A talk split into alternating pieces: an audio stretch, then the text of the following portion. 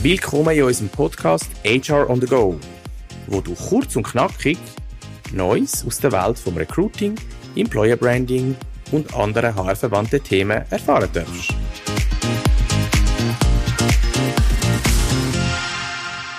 Ich freue mich riesig, dass wir unseren ersten Podcast mit dem Fabio Blasi dürfen machen. Fabio ist Leiter Sourcing, Employer Branding, Personalgewinnung und Personalmarketing am Kantonsspital Aarau AG. Aufgrund von seiner sehr vielseitigen Erfahrung ist er aber auch ein gefragter Keynote-Speaker für sämtliche Rekrutierungsthemen. Er doziert an der Zürcher Fachhochschule und er schreibt redaktionelle Beiträge für Fachzeitschriften. Ich freue mich besonders auf das Gespräch, weil wir haben uns noch nie persönlich kennengelernt vorher und ich hatte das schon lange in meiner Bucketlist gehabt.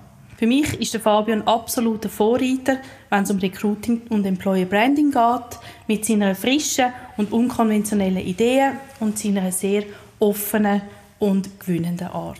Willkommen, Fabio. Hoi, Elian, danke, danke vielmals für die Einladung und danke auch für die lieben Worte. Ich habe mich auch sehr, sehr gefreut, uns heute endlich persönlich kennenzulernen und auf den Austausch. Wunderbar. Ja, ich freue mich natürlich auch, mit dir zu reden und vor allem auch, dass unsere Hörerinnen und Hörer kompakt ein bisschen von deinem Fachwissen ähm, dürfen erfahren, was du alles mitbringst. Ähm, ich glaube, Sourcing, Recruiting, Employer Branding, Personalmarketing. Ich habe das Gefühl, du beherrschst die ganze Klaviatur, äh, wo überhaupt machbar ist. Und ich würde gerne eigentlich anfangen mit deiner KSA-Beschäftigung, mit der Rolle, die du dort inne hast. Ähm, ich habe gelesen, dass die KSA-Gruppe letztes Jahr, 2022, glaube vier Arbeitgeber Awards bekommen hat für außergewöhnliche Personalgewinnung, soviel ich weiß. Ähm, das ist grandios. Herzliche Gratulation dazu. Ja, vielen, vielen Dank. Es ist ja so, ähm, wir sind ausgezeichnet worden letztes Jahr mit mit vier Arbeitgeber Awards. Meine Rolle gibt es im KSA noch nicht so lange, erst seit dem 20. Ich habe aber schon seit dem 11. in diesem Bereich einsteigen, auch im Gesundheitswesen. Damals für die grösste Privatklinikgruppe in der Schweiz und habe natürlich viel, viel können schon umsetzen. Ich habe im 20 angefangen ähm, und habe eigentlich auf einer grünen Wiese habe ich unsere Sourcing und eben Personalgewinnungsstrukturen dürfen aufbauen und das natürlich für ganz einen tollen Arbeitgeber, für, den grössten, für das grösste Spital im, äh, im Kanton. Genau. Und jetzt blicken wir auf dreieinhalb Jahre zurück und ähm, haben tolle Referenzprojekte dürfen, dürfen einreichen. Ich stehe eigentlich für nicht kommerzielle Awards, also sprich, wo man nicht kann erwerben. Das gibt's halt leider, das sind Marketingprodukte. Und darum freut es mich natürlich besonders, dass äh, die, die Auszeichnungen ähm, auch äh, prämiert worden sind. Das sind Referenzprojekte gewesen, ähm, wo, wir, äh, wo, wir, äh, wo wir eingereicht haben. Wir haben auch schon für das Jahr bereits schon zwei bekommen. Sehr, sehr cool, sehr cool. Ich habe gerade letzte ein Interim-Mandat beendet als HR-Business-Partnerin, wo ich auch im Gesundheitswesen war. Und der War for Talents ist mir dort ganz, ganz stark aufgefallen. Also wir haben auch grösste Herausforderungen gehabt, um wirklich Mitarbeitende im Gesundheitswesen zu finden. Es ist sogar so weit gegangen, dass ich gerne an einem grossen Personaldienstleister ein Mandat hätte geben und er mir sehr ehrlich gesagt hat, ein Mandat lohnt sich eigentlich gar nicht mehr, weil es ist wirklich eine grosse Herausforderung, um die Leute auch zu finden. Ihr scheint das sehr erfolgreich zu machen. Erzähl mir, was macht ihr anders wie andere quasi Konkurrenten im Gesundheitswesen oder vielleicht auch, ähm, was macht euer Erfolg aus? Jawohl, also es ist so, wir haben natürlich auch Mühe. Also momentan bewegt sich der Fachkräftemangel ähm, im Gesundheitswesen, aber in ganz vielen Spitälern konzentriert sich das sehr stark auf Pflegende, auf diplomierte Pflegefachkräfte, äh, HF oder FH, gleichwertig. Ich glaube, wie gesagt, wir haben auch Mühe, aber unser Personalmarketing-Mix, macht es aus. Ich bin, wie gesagt, ähm, damals ein bisschen vom, vom Bottom-up-Aspekt ähm, äh, ausgegangen und habe mir überlegt, was Bewerbende suchen. Wie gesagt, ich habe einen gewissen, einen gewissen Vorteil. Ich bin seit zwölf Jahren in der Branche. Ich habe vor zwölf Jahren auch ähm, ähm, an der Konzeption von der Arbeitgebermarke von meinem damaligen Arbeitgeber können, können arbeiten. Und für mich ist Zielgruppe verstehen und den Markt verstehen essentiell. Das klingt jetzt ganz banal, aber das ist es überhaupt nicht. Ich muss wissen, wer mein Zielpublikum ist. Und ich behaupte jetzt nach zwölf Jahren, dass ich weiß oder dass ich sehr, sehr, sehr gut weiß, ähm, was, was Pflegende suchen. was, was die Ansprüche sind, was die Bedürfnisse sind und in welchen Märkten wir uns bewegen können. Dort ist ähm, der Ansatz von der KSA Sekundenbewerbung entstanden. Kein neuer Ansatz, wollte ich wirklich unterstreichen. Das Kispi hat das vor vier Jahren ähm, zuerst mal eingeführt mit einer WhatsApp-Bewerbung. Um was geht's? Der Ansatz ist, man bewirbt sich schnell, man bewirbt sich unkompliziert, unkonventionell, in wenigen Sekunden. Entweder über WhatsApp, wir machen das jetzt über, ganz normal über eine Landingpage, oder man darf Fragen stellen via Chat. Das Kiesbi hat damit angefangen. Ich meinte, die nächsten sind dann, äh, ist dann, glaube ich, die Hirslander Gruppe gewesen, zwei Jahre später. Mittlerweile macht das Inselspital. Wir machen das seit etwa zwei Jahren.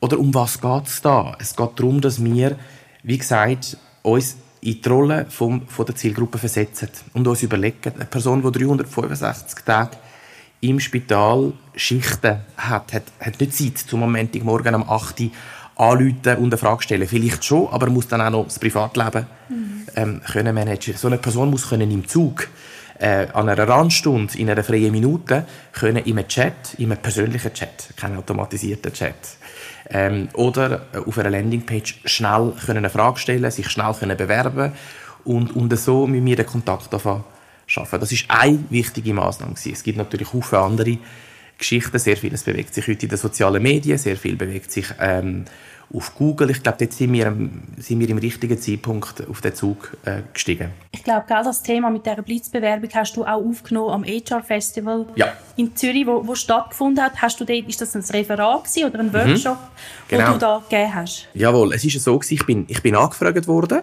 äh, und habe zwei äh, Veranstaltungen gehabt. Zum einen habe ich an einer Panel-Diskussion vor Anstatt teilnehmen ähm, dort ist es auch um den Randstadt Award ähm, gegangen und am Tag danach habe ich die KSA Sekundenbewerbung dürfen vorstellen. Ist noch wichtig, das zu differenzieren, weil die Blitzbewerbung heisst sie glaube ich in den Hirslanden, bei uns heisst sie KSA Sekundenbewerbung und es ist nicht genau das Gleiche. Es hat dann eben noch einen netten Hinweis gegeben, ähm, von den Hirslanden, von wegen, wir haben das ja schon vor zwei Jahren. Und eben, es geht wirklich nicht darum, etwas zu kopieren, ähm, es geht darum, dass man voneinander einfach auch Synergien nutzen, oder? Und dass man gute, gute Strategien gemeinsam tut, tut angehen im Gesundheitswesen. Genau. Das wäre später sogar noch eine Frage die ich gerne dir gestellt hätte, wo wir unser Intro-Gespräch miteinander hatten, ähm, hast du gesagt, eigentlich wäre es wichtig, wir, eben, wir würden Synergien viel mehr nutzen, also eigentlich wegkommen von dem konkurrenzierenden Denken, sondern mehr quasi alles ähm, zusammenbringen und die Synergien auch nutzen.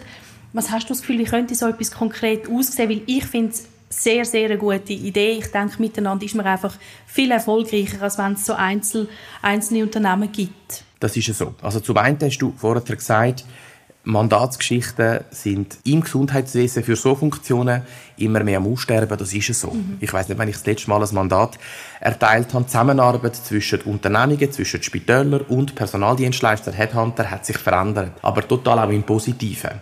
Man schafft viel mehr auch ähm, stundenbasiert. Man schafft ein gemeinsames Projekt. Ich kann dir ein Beispiel nennen. Vor zwei Jahren habe ich einmal ähm, etwa 20 Personaldienstleister eingeladen zu einem Event ähm, und ich habe sie zusammengeführt und das ist ganz ganz komisch ist das angekommen von wegen du kannst doch nicht Mitbewerber mit äh, Konkurrenten an einer, an einer Tagung äh, zusammenkommen lassen. und das ist im Prinzip genau die Richtung, wo es eben soll gehen, oder? Ich kann nicht erwarten, dass ich Unterstützung bekomme, wenn ich selber auch nicht gebe.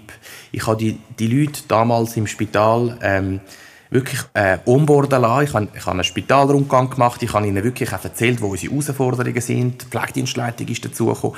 Oder wir müssen mehr zusammenarbeiten. Wir müssen auch mehr in Projekte zusammenkommen. Was wir besser machen, machen wir.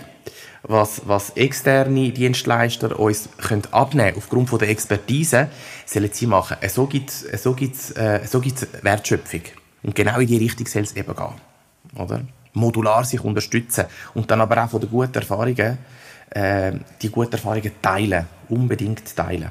Absolut wichtig und das hilft ja auch, ähm, dass eine Transparenz gewährleistet ist und dass auch die Personaldienstleister nicht immer irgendwie als so geldverschlingende ähm, Unternehmen oder Dienstleister angeschaut werden, sondern wirklich, dass man auch kann zeigen dass, dass das ein Added Value ist, so eine Personaldienstleistung. Es ist so, oder? Vielleicht einfach noch in Ergänzung. Ich glaube, wir sind auch sehr, sehr stolz, oder? Wir können heute monatlich bis zu 10 Pflegende rekrutieren. Ich bin extrem stolz darauf. Oder? Dort davon ist KSA Sekundenbewerbung eine wichtige Rekrutierungs- Quellen. Das würde ohne Personaldienstleister und ohne unseren Effort nicht funktionieren. Das passiert Hand in Hand, aber es muss ein bisschen reguliert werden. Ich bin gegen eigene AGBs zum Beispiel. Ich kann doch nicht sagen, ich tue deinen Markt so regulieren und ich gebe dir die Hälfte von deinem Honorar. Du machst nachher einen riesen Bogen um mich. Oder? Wenn du ja schon begehrte Talent hast. Man muss kooperativ arbeiten. Ich komme dir entgegen, du kommst mir entgegen und zusammen machen wir gute Geschäfte. Zugunsten des Kandidaten. Absolut. Danke vielmals. Wenn es um das Thema Zusammenarbeit geht, auf der Unternehmensseite mit anderen Spitälern, mit anderen Einrichtungen ähm, im Gesundheitswesen.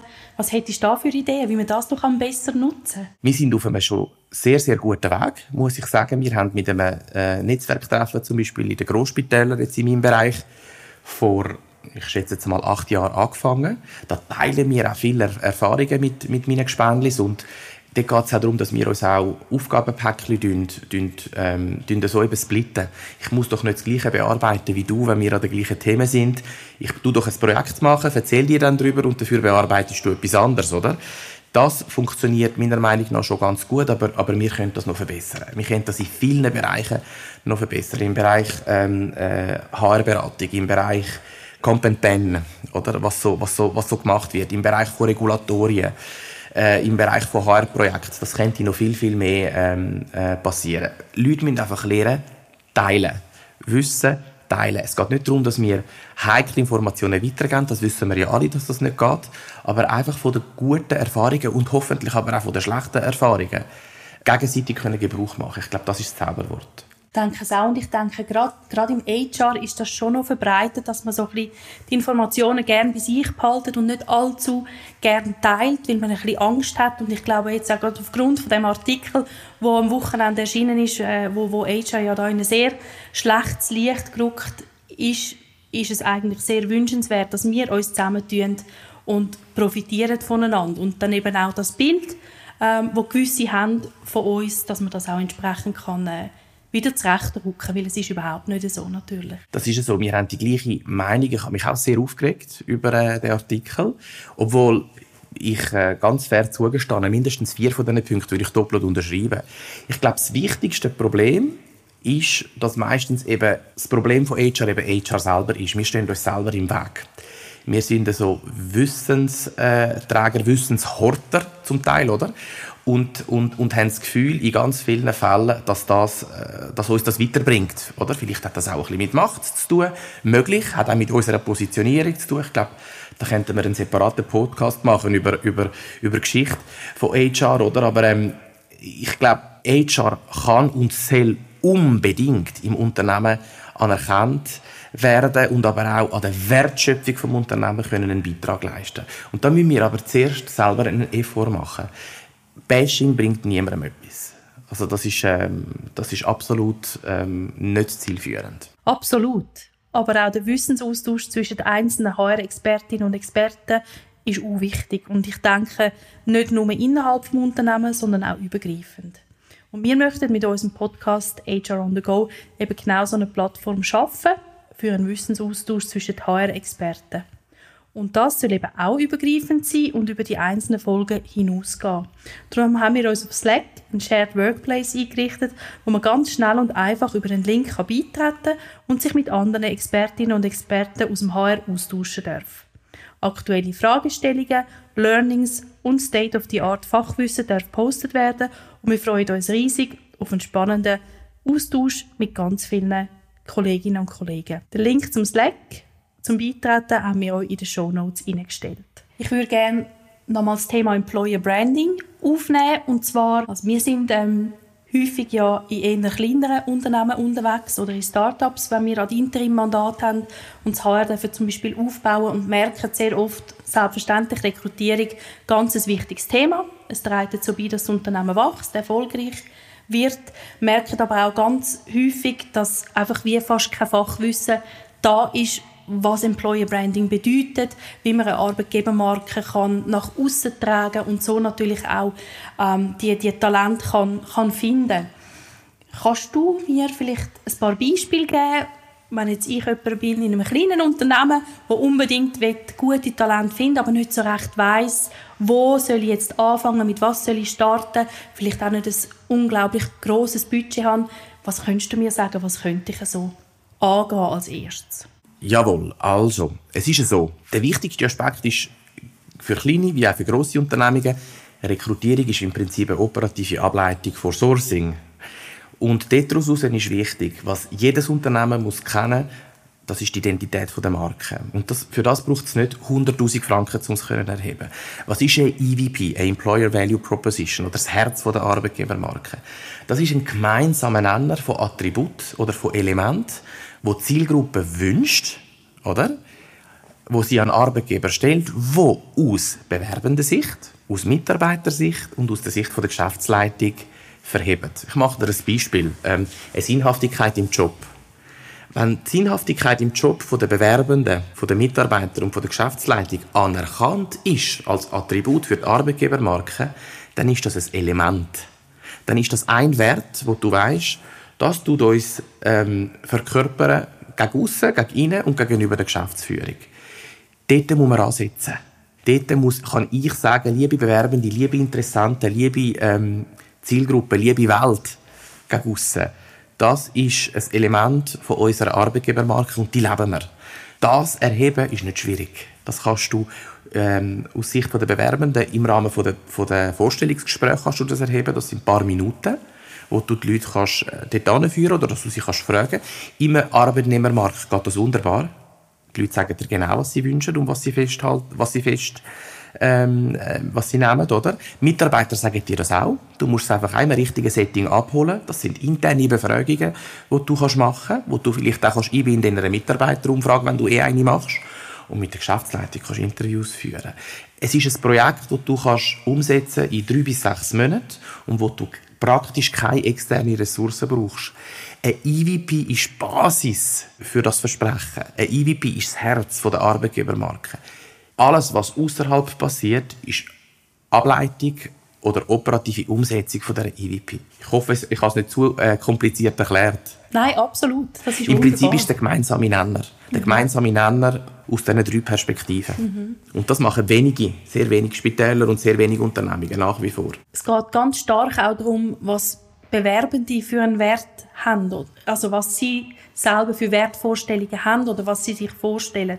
Ich stelle ganz stark fest, dass sich das verändert hat in den letzten Jahren und zwar wirklich massiv verändert hat.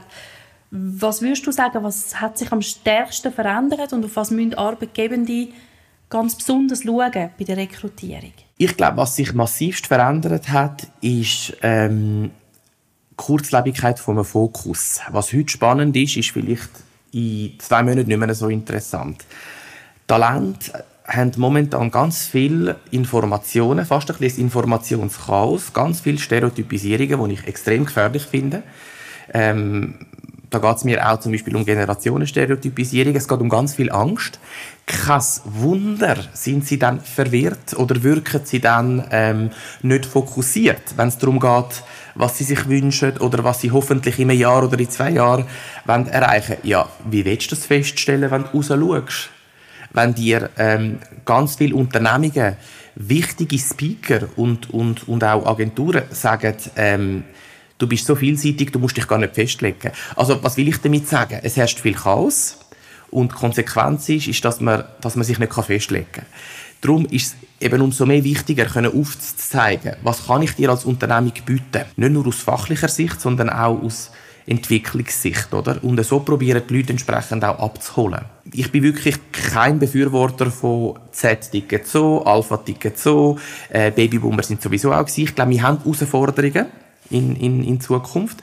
Ähm, wir haben eine Arbeitswelt, wo, wo ähm, Arbeitnehmende, die älter werden, wo wir im Unternehmen auch länger werden, ähm, werden, werden halten. Wir haben junge Talente, die dazukommen. Mir ist viel sympathischer das Zusammenarbeiten oder? Das intergenerationelle Zusammenarbeiten, wenn man so sagen darf, wie Silo-Denken in unterschiedlichen Gruppen. Das Unternehmen, wenn ein Unternehmen schafft, das zusammenzuführen oder?